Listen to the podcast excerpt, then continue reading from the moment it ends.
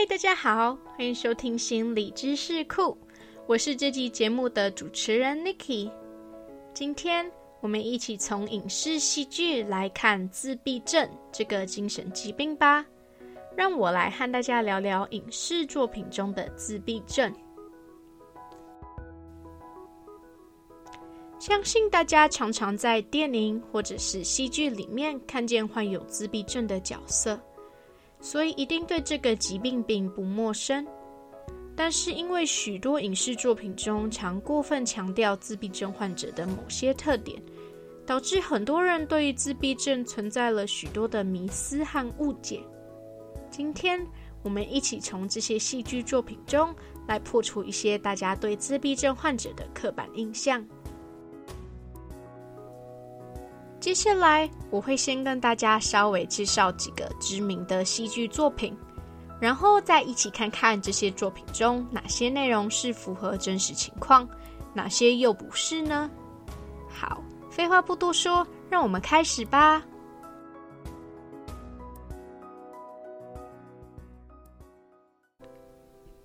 今天我会用以下几部作品来当例子。第一，美国电影《Rain Man》蚁人，汤姆克鲁斯饰演一个破产的男子，他为了抢回遗产，而将患有自闭症的哥哥雷蒙从疗养院带走。而在一次的意外中，他发现哥哥竟然拥有超强的记忆力和数理能力。第二，英国舞台剧《The Curious Incident of the Dog in the Nighttime》深夜小狗神秘习题。这本改编自小说，剧中描述了一个十五岁的数学天才，同时又是自闭儿的克里斯多夫，为了查明狗的死因而意外发现了许多被隐藏的真相。第三，美剧《The Good Doctor》良医墨菲，改编自同名韩剧，讲述患有自闭症的年轻天才外科医师，利用自己非凡的医术拯救病患性命。并挑战同事们的想法。大家也许会发现，这些影视中对自闭症都会有一些共同的特征描写，像是无法正常社交、高材生、拥有超强能力等等。而这样子的描写建构了我们对于自闭症患者的认识。不过，我们的理想与真实的标准略有不同。因此，我来先说说医学界是怎么判定自闭症，再来说明影视作品与判准相通的部分吧。首先，根据美国精神科诊断标准 DSM-5，要被判定为自闭症患者 （Autism） 需符合以下条件：一、情绪相互性的缺损，例如无法正常一来一往的绘画交谈。无法回应社交互动等等。二、用于社交互动的非语言沟通行为的缺损，发展维系及了解关系的缺损。例如，我们可以看到在电影《与人》里面，雷蒙因为不想上飞机而在机场情绪失控的大吼大叫。又比如美剧《良医墨菲》中，墨菲总是无法理解其他人的情绪。因此，在剧中，他总是非常直接告知家属病患的病情，或是手术可能的副作用。自闭症患者常常无法用适当或是被大家所能接受的方式将自己的情绪表达出来，他们也无法像大部分的人一样懂得所谓的看脸色或者是客套话。除此之外，自闭症患者也会有局限。重复的行为、兴趣或是活动模式，像是电影《与人》和舞台剧《深夜小狗神秘习题》中，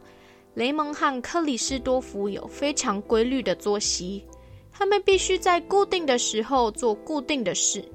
只要作息被打乱，就会情绪失控。又或者像是墨菲对于一个小小的玩具手术刀有着过度的依恋。还有，他对自己坚持的事不被理解时，就会抓狂。在这些戏剧中，我们可以发现，自闭症患者的常见共通点，例如有沟通和社交方面的障碍，会有所谓的守旧行为和局限的兴趣，而且容易感到焦虑等等，而这些也都和真正的自闭症患者相同。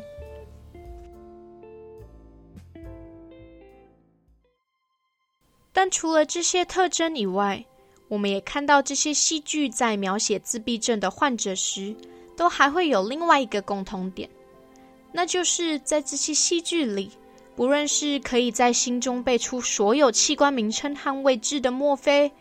或是拥有超强记忆力的雷蒙，数学天才的克里斯多夫，这些自闭症患者都被描绘成了天才。这也让许多人对自闭症患者会有“自闭症患者都是天才，自闭症患者都有特殊能力”这样的误解。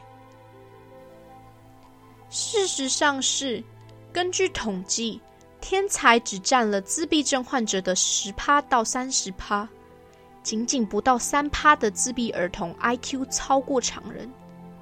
而有超过五十五趴的自闭孩童 IQ 低于七十，属于智力落后。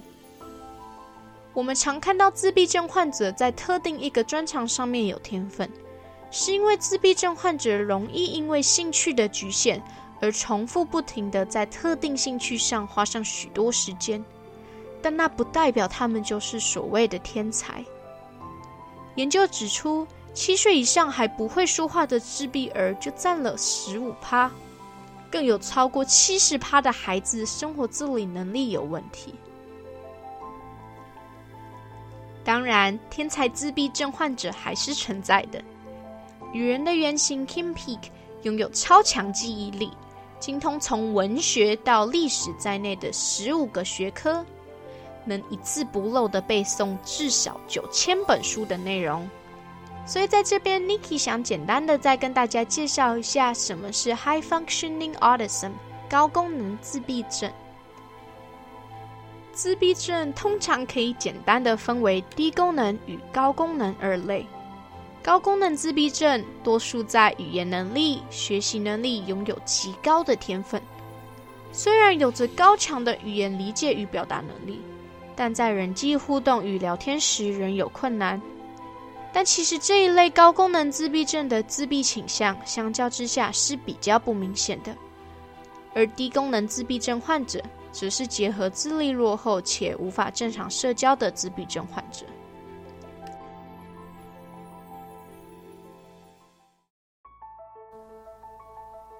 电影、戏剧中的自闭症患者，虽然总是有着天才这个不一定符合事实的标签，但有一点倒是正确的，是值得我们学习的，那就是戏剧里的其他角色，最后都能够用耐心、同理心，学会和患有自闭症的主角们相处。不论是高功能自闭症，或是一般较常见的自闭症患者。都需要我们细心的观察他们的言行举止，耐心的倾听，并在必要的时候慢慢解释给他们听。大部分的人以为自闭儿没有感情，总是对我们说的话没有反应。但是和他们相处后，会发现他们天真、单纯、敏感，以真心与人相交。只要真诚的对他们。就能增加他们对我们的信任。好啦，那今天的节目就到这边。我是今天节目的主持人 Nikki。如果你喜欢今天的内容，欢迎订阅我们的频道。未来会有更多有趣的内容，你的支持是给予我们前进的动力哦。